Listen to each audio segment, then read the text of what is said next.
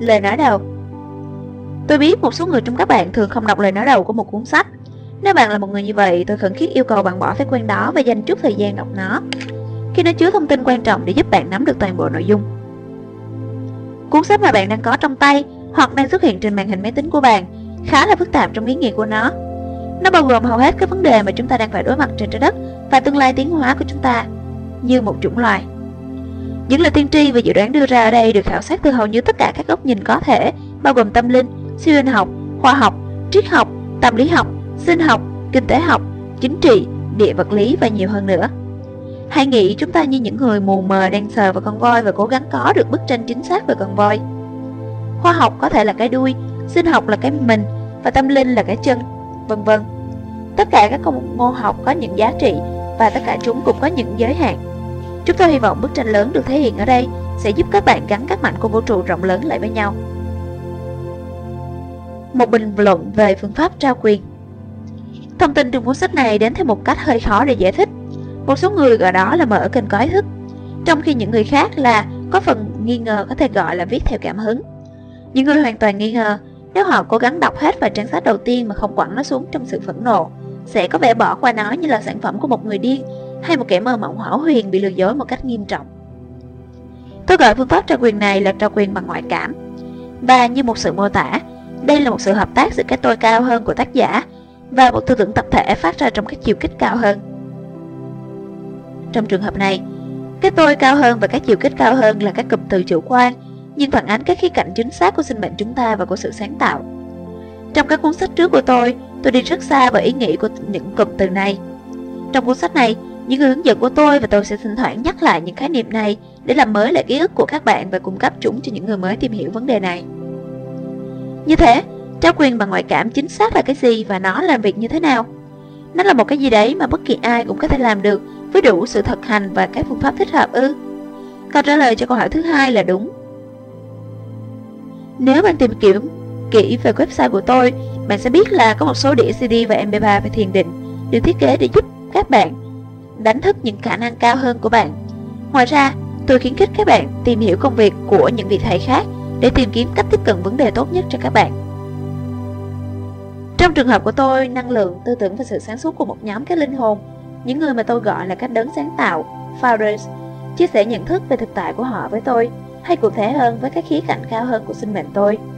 Những khía cạnh cao hơn này tải thông tin và trí tuệ cao cấp của tôi rất giống với các quá trình tải một file dữ liệu vào một máy tính cá nhân từ Internet. Tâm trí cao hơn, giống với hệ điều hành của máy tính, sau đó tổ chức thông tin theo một cách mà ý thức, giống với màn hình máy tính có thể diễn giải được và sử dụng được trong một cách thực tiễn. Trong cái thế giới cao hơn, thời gian rất khác so với trên trái đất. Trong trường hợp này, bạn có thể nghĩ là thông tin nhận được từ những người hướng dẫn. Tinh thần của tôi đã đến cả dưới dạng gói và dưới dạng thời gian thực.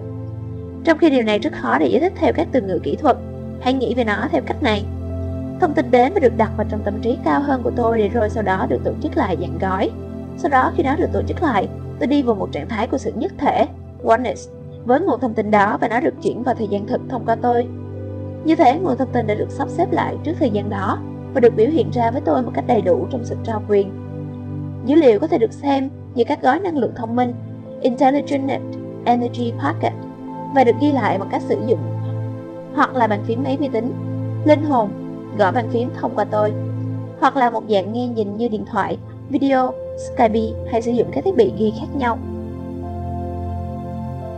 Do bởi khi cạnh thời gian phi tuyến, những người hướng dẫn tinh thần của tôi hầu như luôn luôn có mặt tại một thời điểm đáng quan tâm để làm việc với các cá nhân, nhóm hay với tôi.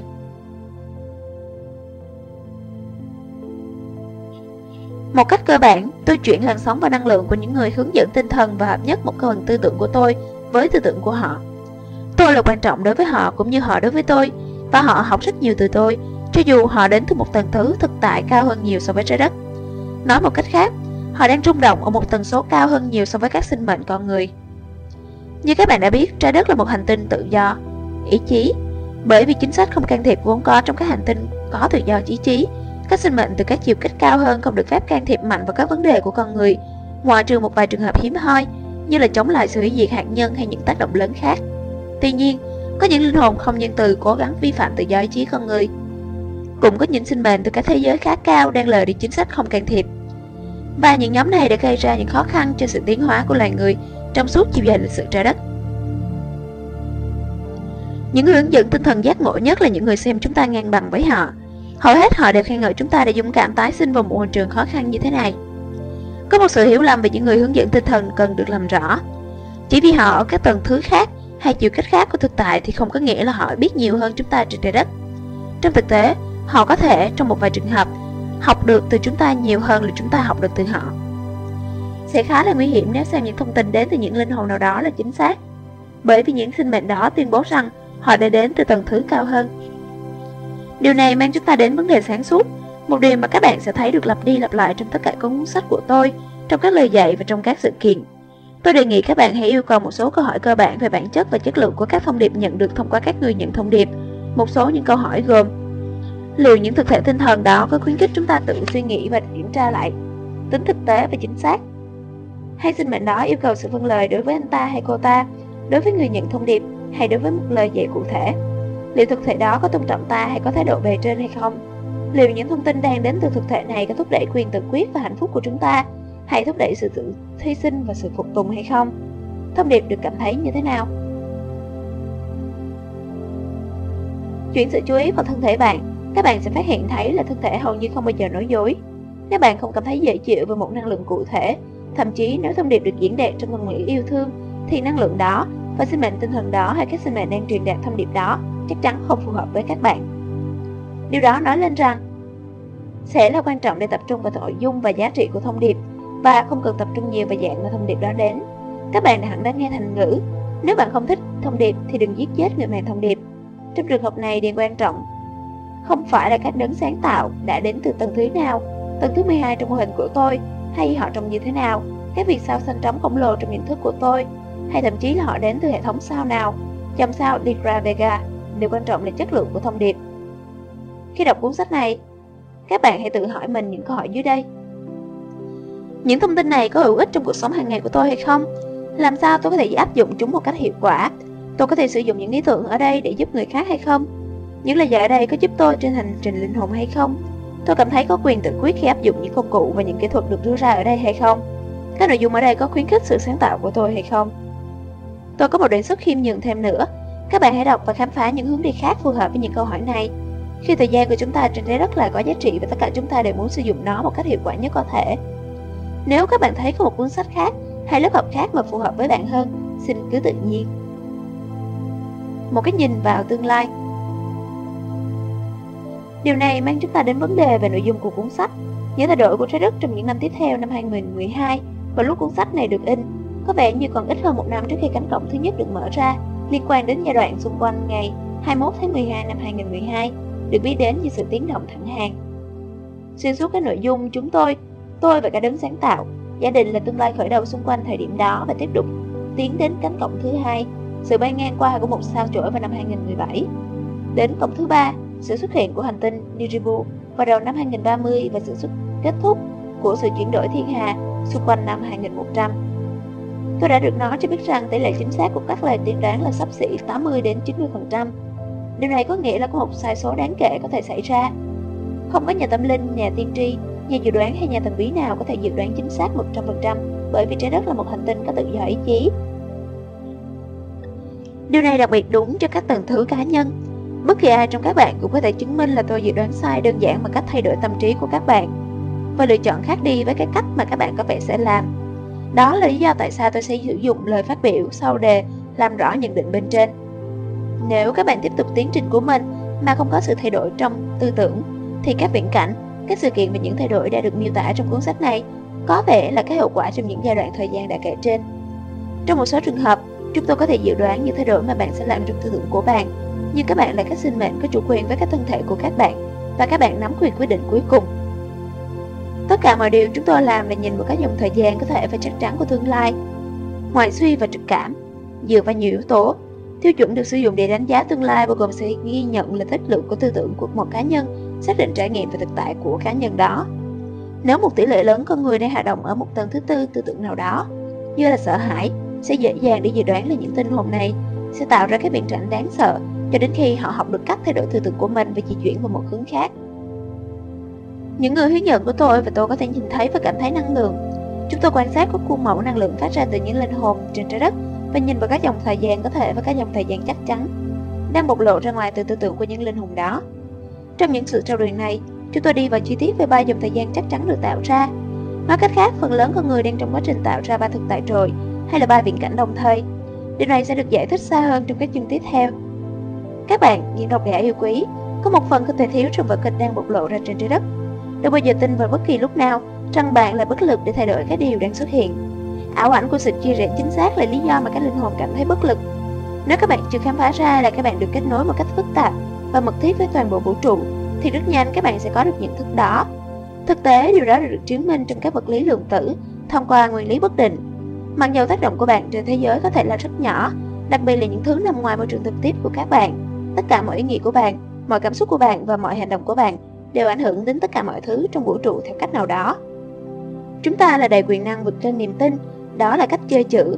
Các bạn có thể nói rằng chúng ta có đầy đủ quyền năng khi chúng ta di chuyển vượt lên niềm tin, niềm tin rằng chúng ta không có quyền năng. Mục đích của cuốn sách này là giúp trao quyền cho các bạn bằng cách trao cho các bạn không chỉ một viễn cảnh về tương lai của loài người, mà còn trao cho các bạn công cụ, các kỹ thuật và lời khuyên thực tiễn về việc làm thế nào để đáp ứng với những thách thức mà có vẻ như các bạn sẽ phải đối mặt trong những năm sắp tới. Không giống nhiều người nhận thông điệp chỉ nói chung chung, cái đấng sáng tạo của tôi đi vào chi tiết về các hướng đi cụ thể để tạo được sự điều hòa và sự cân bằng trên hành tinh. Hầu hết những chủ đề được thảo luận ở đây có thể được thu bởi chính các bạn. Chúng tôi khuyến khích các bạn tìm kiếm những nguồn hiểu biết khác cho mỗi phương pháp tập luyện hay phương pháp thực hành nhằm giúp các bạn hiểu sâu hơn và chuyên môn hơn. Lời khuyên thực tiễn được đưa ra trong cuốn sách này không được thiết kế để biến bạn thành một chuyên gia trong bất kỳ lĩnh vực nào. Nó có thể chỉ hướng cho các bạn nơi mà các bạn có thể làm những nghiên cứu riêng của mình. Một ví dụ là lời khuyên lắp đặt những thiết bị năng lượng thay thế trên vùng đất của các bạn, như các máy phát chạy bằng gió, hydro hay năng lượng mặt trời. Chúng tôi không trao cho các bạn bạn mơ, sơ đồ và những hướng dẫn từng bước một để làm sao nối với các máy tải điện, chạy dây từ các cục pin, vân vân bởi vì thông tin đó có thể được tìm thấy từ các nơi khác. Một vài chủ đề được thảo luận ở đây chỉ có thể được tìm thấy trong cuốn sách này. Ít nhất, những chủ đề như vậy không được thảo luận sâu và chi tiết như ở bất kỳ đâu. Cuốn sách này là một bức tranh lớn, được thiết kế để trao cho các bạn một cái nhìn tổng quan của cái điều đang xảy ra. Nó giống như việc lắp ráp các mảnh lại với nhau của trò chơi xếp hình và hình thành nên một bức tranh đẹp từ cái mà các bạn có thể thu được niềm vui lớn cũng như sự thúc đẩy cho ứng dụng thực tiễn. Trong suốt một số thông tin có thể bị diễn giải như là tiêu cực. Cái chủ đề được thể hiện từ một nhận thức giác ngộ. Khi các bạn nhìn thấy bằng việc nghiên cứu những kỹ sự hướng dẫn, có rất nhiều những thông tin tốt đang đợi những người đã sẵn sàng quyết tâm thay đổi theo hướng của sự thật cao hơn. Nếu các bạn mệt mỏi với thực trạng và chán ngán với công việc thường ngày, hãy đọc nó. Trước tiên, các bạn có thể có ấn tượng rằng nó là mơ hồ. Khi cho rằng có một thời đại vàng trên trái đất, nhưng tôi đảm bảo với bạn là điều đó đang tới ngay bậc thềm nhà của chúng ta và chúng ta đã có nhiều chi tiết chứng minh cho điều đó. Loài người là một chủng tộc đa tầng thứ. Chúng ta có những người ở tất cả các tầng lớp xã hội, ở tất cả các tầng thứ của tư tưởng, từ đen tối nhất đến giác ngộ cao nhất. Trong những trang tiếp theo, chúng tôi đã xác định phạm vi rộng lớn của các viễn cảnh này. Chúng tôi không đặt ra ngoài bất kỳ một ai hay bất kỳ cái gì. Ít nhất chúng tôi đã đề cập đến các nền tảng chính. Nếu các bạn phát hiện thấy mình phần nào không phù hợp với một trong các viễn cảnh đã được đưa ra ở đây, thì hãy để chúng tôi biết rằng bằng cách liên hệ với tác giả. Trong khi chờ đợi, chúng tôi nghĩ ít nhất các bạn sẽ tìm thấy một điều hấp dẫn để đọc từ cuốn sách này. Chào mừng đến với thế giới tương lai mà tất cả chúng ta đang tạo ra ngay bây giờ. So Richard, tháng 8 năm 2011